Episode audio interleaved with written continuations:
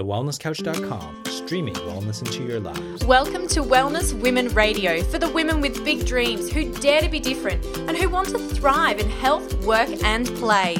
Dr. Ashley Bond and Dr. Andrea Huddleston bring you a weekly podcast to help you master true health and create an exceptional life. This episode of Wellness Women Radio is very proudly brought to you by Dinner Twist.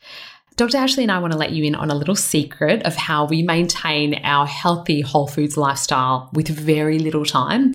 And one of those ways is actually with Dinner Twist. So they plan, they shop, they deliver everything to our door to take all of the guesswork out of having really healthy meals for dinner each night. Um, I love Dinner Twist because they are a locally family owned business here in Perth in Western Australia. And all of their produce is locally sourced and seasonal. So they are really invested in all of their suppliers as well, which is absolutely amazing. Everything is so fresh. Uh, Ashley and I both get the wholesome box, which is naturally gluten and dairy free as well, and is very consistent with a paleo type lifestyle as well. Uh, so it's you know completely consistent with you know the way that we want to eat and want to feed our loved ones too. This is also how I trick Dean into thinking that I can actually cook. So, seriously, if I can do it, everybody can, trust me. And their recipes are so delicious.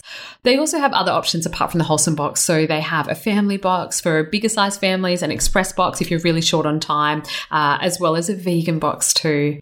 Now, we would love to give you the opportunity for you to actually try Dinner Twist and realize how healthy, how delicious, and how fresh it is but also how much easier this is going to make life as well. So we have a special promo code for you, and that is going to give you $35 off your first box. And that is WWR for Wellness Women Radio. Um, so we would love you to uh, try for yourself. Don't take my word for it, but let me know what you think.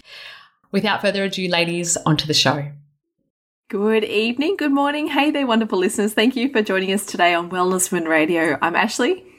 And I'm Andrea. And don't forget, you can follow us on social media. So we are the Wellness Women on Facebook, the Wellness Women Official on Instagram. I am Dr. Andrea.xo on the gram and the Period Whisperer on Facebook. And you can find Ashley on drashley.bond.com. Uh, or just Dr. Ashley Bond on everything. And also her website is also drashleybond.com, uh, which is nice. How are you doing, Ash? Fantastic. Rolling through another wonderful week and uh, finally getting to the end of a week with a two week break ahead of us. So very excited. Our first two week holiday of the year. So long overdue.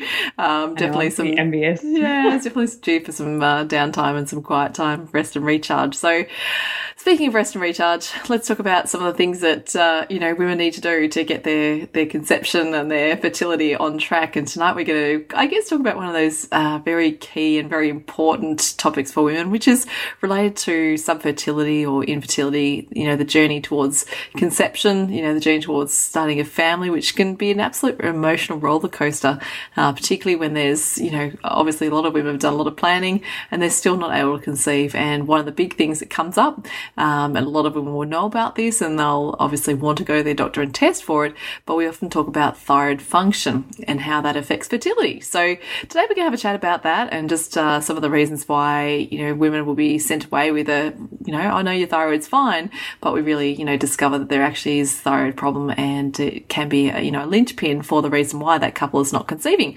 Both men and women, obviously, you know, men are just as susceptible to uh, thyroid dysfunction in terms of that conception journey, but we tend to put a lot of the load onto the women because we're more prone to autoimmune disorders and things that do affect our thyroid. So, Andrea, I know you love love the realm of uh, you know, thyroids and hormones and all of this. So I'm probably going to land a lot of this on your shoulders tonight. But um, you know, I guess from my perspective, I'm always interested in this because we've you know had no troubles at all conceiving Ollie, and we're, we're having a bit of a you know a more challenging time on the journey towards hopefully our second child. So yeah, this has certainly come up in conversation. It's certainly things that I've been tested for, and some blood tests we've run, and you know some monitoring and assessments. And uh, yeah, I guess you know first-hand experience now. Unfortunately, as they always say, some of those journeys you're on are, are the best teachers because you learn firsthand what it means and um, what everything uh, I guess involves. So um, I guess I'm unfortunately starting to learn a bit more about it by default of necessity. So um, yeah, let's talk about that because I think you know it's uh, it yeah. can be an emotional journey for everyone involved in this part of it, and that's both you know both partners. I find that you know it's just frustrating for the guys or the partner as it is for for the woman that's having that challenge, and uh, and it can really be um, expensive. You know, if you're not uh, able to access testing um, on Medicare like we do here in Australia, very privileged I think we are, you know, in this country. I know in other countries that is just not the case. And to even go to a doctor and ask for thyroid testing, you know, hundreds and hundreds of dollars out of pocket. So it's not something that's um, easy or accessible for a lot of women. So, you know, we do know we're privileged here in Australia to be able to access that quickly and, and easily. But um, at the same time, we want to you know, make sure we're testing the right things, that we're finding out what we need to know and addressing that with the appropriate treatment, whether it be diet, lifestyle, or any other intervention. Yeah, and Ash, um, you sort of just touched on a really vulnerable thing there, which I have the most immense amount of respect for you to, you know, be talking about that so openly. And I really hope that this, because um, when I presented uh, this to Ash, I was like, hey, let's talk about the thyroid fertility connection. Um, it definitely, in I hope it wasn't an insensitive thing bringing that up for no. you and, and, wanting you to delve really deeply into this. And um, Ash, I know without shadow of a doubt, and I can say this with absolute, um, you know, confidence, is that you are definitely not infertile by any stretch of the imagination, and we know that. And I think that um, some of the challenges that you've had of late, I think, is purely just a result of um, exhaustion and you you know, just being absolute superwoman and pushing yourself so much. And I think that what we see time and time again um, with our patients as well, particularly second time around with second bub, um, is that we just can't always get away with the things that we did first time round.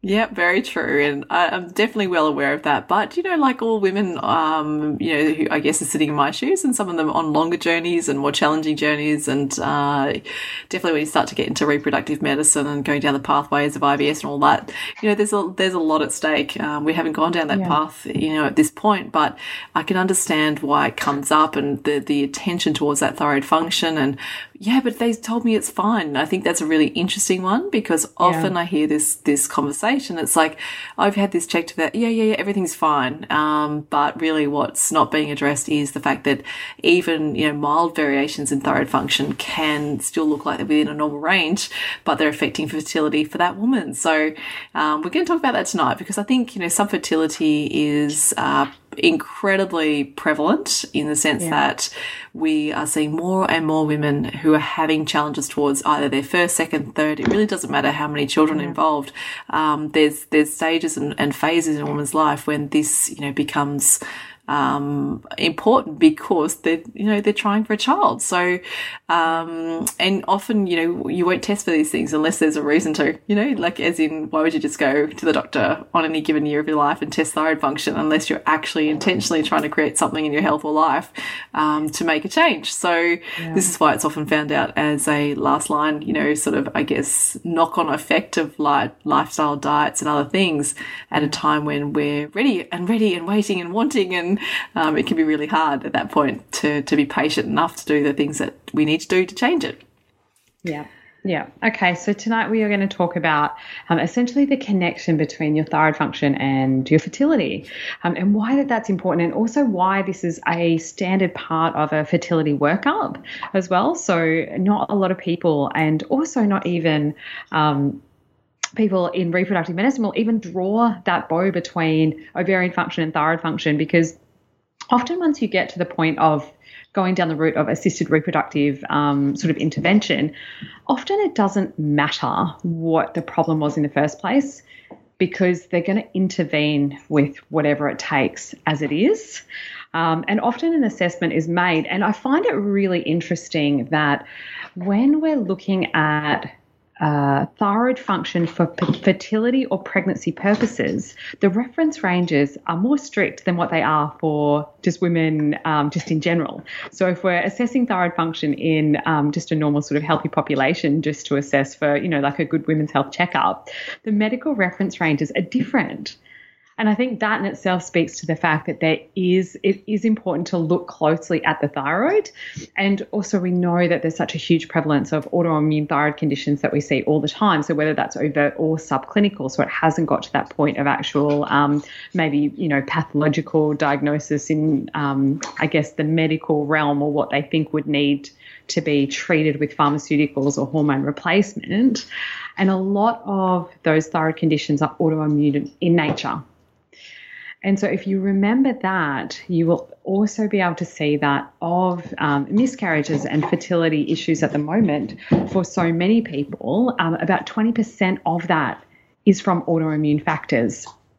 And untreated hypothyroidism is absolutely associated with spontaneous miscarriage, recurrent pregnancy loss, decreased conception rates, um, increased fetal loss. Um, if you can hear all of the um, like furrowing behind me, it's because Loki is in here trying to get his ball out from underneath my um, bookcase.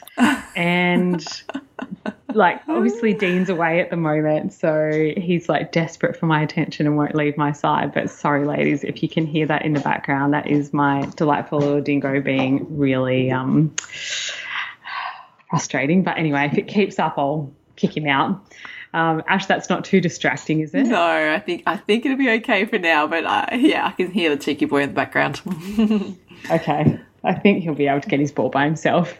Um, so, ladies, sorry about that, and hopefully that doesn't detract from the important things that I was just saying there, and that is that untreated hypothyroidism. So, when we have a downregulation of our thyroid function and an increase in our thyroid stimulating hormone production, um, it is associated with you know, obviously um, subfertility, increased fetal loss, um, increased risk of miscarriage, and everything else. And um, this is looked at whenever um, the TSH is over 2.5. So when it's between that range of 2.5 to 4, um, and the, it's uh, depending on the reference ranges that you're looking at, it's usually M international units per litre. Um, so this is a dramatic increased risk as opposed to those women who have a TSH level of 2.5 or below. So this is also why we change our parameters um, and we're much stricter on what we think are normal reference ranges for thyroid function. And um, ladies, uh, if you haven't listened to the other episodes that we've done on thyroid function, on subclinical hypothyroidism, um, or any of those sorts of things, then go and listen to those first because I think that's probably a really good starting point. Um, so we also know that thyroid hormone requirements increase for pregnant women, especially in the first trimester. And that's also why we keep a really close eye on that. And so your TSH will naturally increase in the first trimester and then it will um, sort of come back to within a normal range naturally on its own for the most part. Um, we also see an increased frequency of thyroid antibodies, which means that um, this is an increased autoimmune response of the body, so where the immune system is actually starting to now um, wreak havoc on the thyroid gland itself. So even when all other markers of your normal thyroid testing is considered to be normal, if we have an increased um, number of these thyroid antibodies on testing, we also know that's in, associated with an increased risk of miscarriage as well. So, again, there's lots of reasons why this happens. And just remember that when women get stressed, they stimulate and activate all of our autoimmune pathways. Whereas when men get stressed, they tend to um, flare up a lot of their inflammatory pathways. So, the different pathways within the immune system, which is also why women are so much more likely to have autoimmune conditions, including hypothyroid issues, as opposed to men. Um, and whether or not you have either an overactive or an underactive thyroid or you have hyper or hypothyroidism, either of these can have profound impacts on your estrogen and androgen metabolism. So your androgens obviously being, you know, your DHEA, your testosterone and all of those sorts of things. And testosterone and your androgens are essential for helping to mature eggs in the ovary. This is what then converts into estrogen to give us that peak to allow for ovulation to happen in the first place. And really good levels of appropriate androgen or testosterone production is what helps to make um, good quality eggs as well. So, more robust eggs that are more likely to be fertilized and more likely to carry through the, um, you know, the stages of embryological development too. Um, so I think it's really important to understand that um, normal thyroid function uh, needs to happen so that we've got good levels of both estrogen, androgens, and vice versa as well. So there's this hypothalamic pituitary ovarian thyroid axis, where as estrogen production or um, goes up, if it becomes excessive, it slows the thyroid down, and vice versa. So there's this very intricate kind of um, oh, just cyclical events that happen um, that are so importantly intertwined that have to work like that beautiful symphony orchestra of um, of, of balance, I guess. We're always referring to our hormonal system as like this symphony orchestra because it's exactly kind of how it um, is. It's sort of the best metaphor for that, I think. Um, and that is definitely no different when we look at our thyroid function and our estrogen and androgen hormones. The other thing that I also want you to remember is that if we have an increased thyrotropin releasing hormone levels, this will increase prolactin. Remember, prolactin is, um, think of it like the breastfeeding hormone. And when prolactin increases, this reflexively reduces progesterone production, which gives us delayed luteinizing hormone responses, so delayed ovulatory pulses. And that also means that there's a delay in this communication between our ovaries, and our brain. So, isn't that interesting? So, as our thyrotropin hormone releasing hormone goes up, prolactin also goes up, progesterone goes down, um, ovulation potential goes down, communication between our ovaries and our brain goes down as well. All right, Ash, you still with me? Oh, 100%. But I just think, I, you know, I just think it's so interesting how that interplay, you know, obviously with women, um, this this affects men, but just in different ways. You know, just how all those interplays are so crucial to the specific hormones that dictate our life and our journey. Um, because I know thyroid function is something they're testing men for subfertility as well. So, um, but you know how it affects them is in, in slightly different mechanisms. And of course, um, when you're looking at a male's role in terms of the conceptive journey, and that you know, a lot of women forget that they don't often test men for thyroid dysfunction.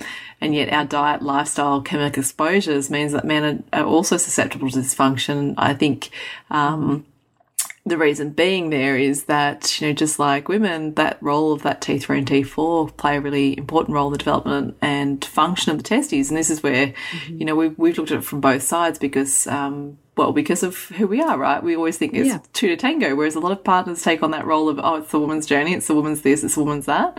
Um, but I, you know, I, I think I found it really interesting to look at the different mechanisms there. And, you know, hyperthyroidism, that overactivity was reducing things like semen volume, um, yep sperm density, sperm motility, sperm morphology. Um, and yeah. morphology is obviously the size and shape of those sperm. And then you go the other way and you get the hypothyroidism, and that's that reduction in sperm morphology as well. So whether it's up or down, any deviation of normal is changing the size and shape and function of sperm, which, you know, again, super important in that conceptive journey. So I guess I always like to say it, it is a woman's role to, uh, you know, to carry pregnancy, but it's, it's, you know, two people or, or two cells that have to come together to make that pregnancy. So, you know, both players are responsible in the outcome. And um, that's something that I think a lot of women forget to take on board. They take a lot of mm-hmm. responsibility for the outcome and really, you know, often won't check these things in their partner. And it can be pretty frustrating when you find out later on that something, you know, was involved um, on the other side of the conceptive journey and you really could have done something about that. So the nice thing is, though, any recommendations we made tonight um, regarding how to, to to help and restore thyroid function um, apply to both, you know, male and female, or to, to both sperm and egg, essentially. Um, and yes. I, I think that that's really important to realize too that you know, this is why it's so good to do these tests as couples to do the recovery of the journey, you know, towards fertility together, um, and not take too much on board, ladies, because I know that being the fixer and the solver that I am, it was all about me, you know, it was all about me, all about me. And I was like, hang on. why am I putting so much pressure on my shoulders? We need to check this stuff together. Um, and that was really important part of just realizing the shared responsibility and the outcome. So, um, yes. I'm so happy to hear that. And, you know, also because, and I had a conversation with a patient about this today, you know, men are, I think, physiologically much simpler creatures than what we are. and I'm sure if I left out the word physiologically there, they wouldn't be that happy. But, um, it, you know, fixing their hormonal stuff is just so much easier. It's so much less complicated and it changes so much quicker as well. Um, so, you know, even for that reason, guys should be so much more willing to, uh, you know, do the testing, um, come to the party, and you know, do the things and act as if with women as well. Um, and I know, like, obviously, Ash, in, in your situation, I, I, know that Pete would absolutely be on board. And the good thing is that I think that men are really waking up to this and really wanting to be on board with those sorts of things and doing whatever it takes as well, which is so nice. Yeah, so let's talk about some of the things that damage thyroid because I think it's important for people to sort of get this picture that it's not just a, you know, some sort of hormonal dysregulation, that it's something wrong with the yeah. thyroid. Thyroid is directly affected um, by multiple different sources. And I think generally speaking, the, the key issues stem from things like high levels of stress.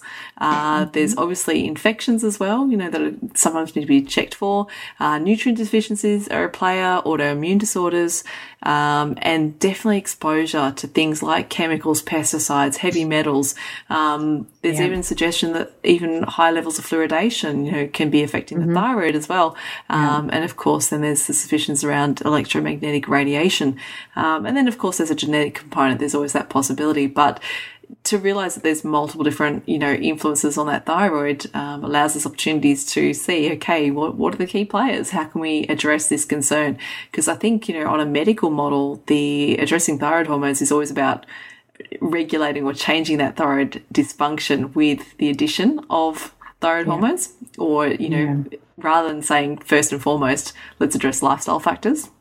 Yeah, yeah, exactly. I love that. And uh, Ash, the things that I always look for first, first and foremost, is always gluten. Mm-hmm. So gluten has such a massive impact on on the thyroid, um, and we go through this in detail in some of our previous podcasts. So we don't need to rehash that now. But um, getting off gluten, I think, is one of the most important things to do whenever there's thyroid issues involved. Yeah. Um, just use caution with things like um, raw goitrogen. So these are essentially your cruciferous vegetable spectrum. Um, so they can be an issue issue for some people, particularly if they're raw. Um, non-steroidal anti-inflammatories um, can be can wreak havoc on thyroid dysfunction. Certainly, the chemicals in the personal care products that you referenced, Ash, particularly BPA. Mm. Um, your metabolic stuff that you went into, one thing that I'd just like to mention is that, particularly because it's so popular at the moment, ketogenic diets can be really disruptive for a woman's fertility, in particular affecting thyroid function, because when you get into that state of ketosis, particularly for a long period of time, it actually increases your reverse T3. And your reverse T3 then, um, and that is because of increased cortisol production, that then decreases your T3 and your T4. So essentially, you've got a shutdown of your thyroid function happening. So just be really careful with some of the dietary choices that you're making um, when it comes to those sorts of things. We'll get into some um, some tips in just a second. I just thought I'd go through just a really quick list of. Um, so these are five things that we normally see that can be tied back to thyroid issues as well, and that can be irregular periods, heavy bleeding, anovulation. So, um, essentially, cycles where you're not ovulating, um, miscarriage, and preterm birth can all be associated back to thyroid function um, and that hypothalamic pituitary ovarian thyroid axis too.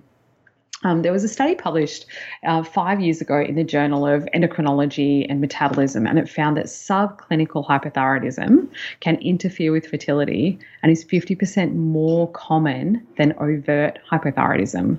So, um, in the sense that it's having a huge impact in fertility and we're not picking it up. Um, and higher levels of TSH, so your thyroid stimulating hormone, was associated with a longer time to conceive in 80% of um, women.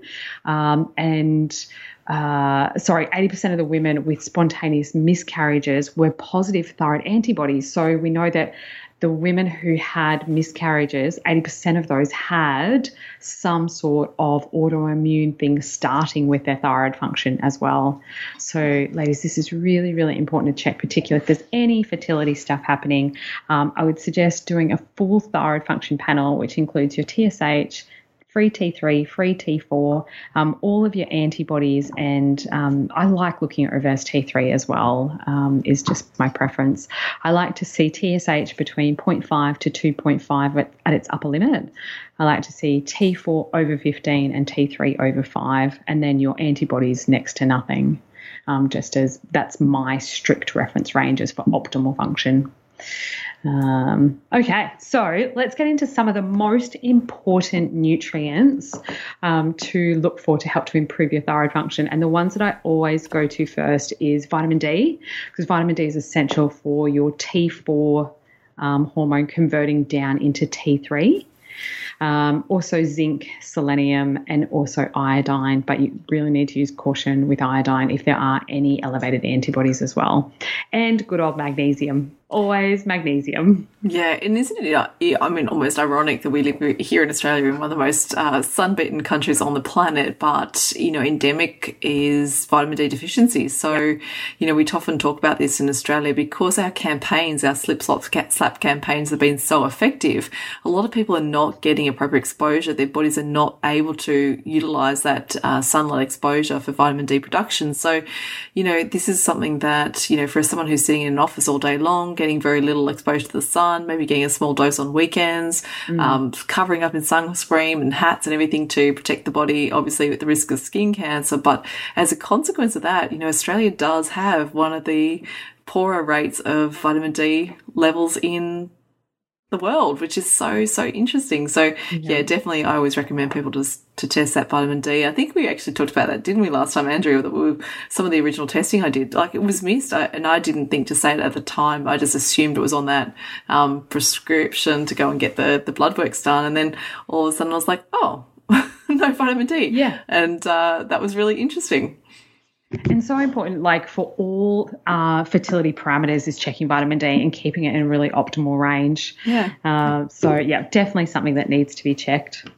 Um, Good thing is, okay. all of those things can be supplemented, you know. So, all the things we, yeah. you just referred to the zinc, the magnesium, the vitamin D these are all things that uh, can be supplemented very effectively. So, hence the reason testing it doesn't leave you to a dead end. You know, if you find out things are suboptimal or on the lower end of normal, then absolutely, you know, you can include supplementation to to bring that up and to support those biochemical pathways. So that's always a good thing about testing. You know, sometimes people don't want to test stuff because they don't want to find out. You know, you don't want to yeah. find out how bad it is, or because I, I, hear people say that. I'm like, why haven't you done that? I just don't want, I don't want to know. I don't want to find out how bad it is. I'm like, what? Come on now.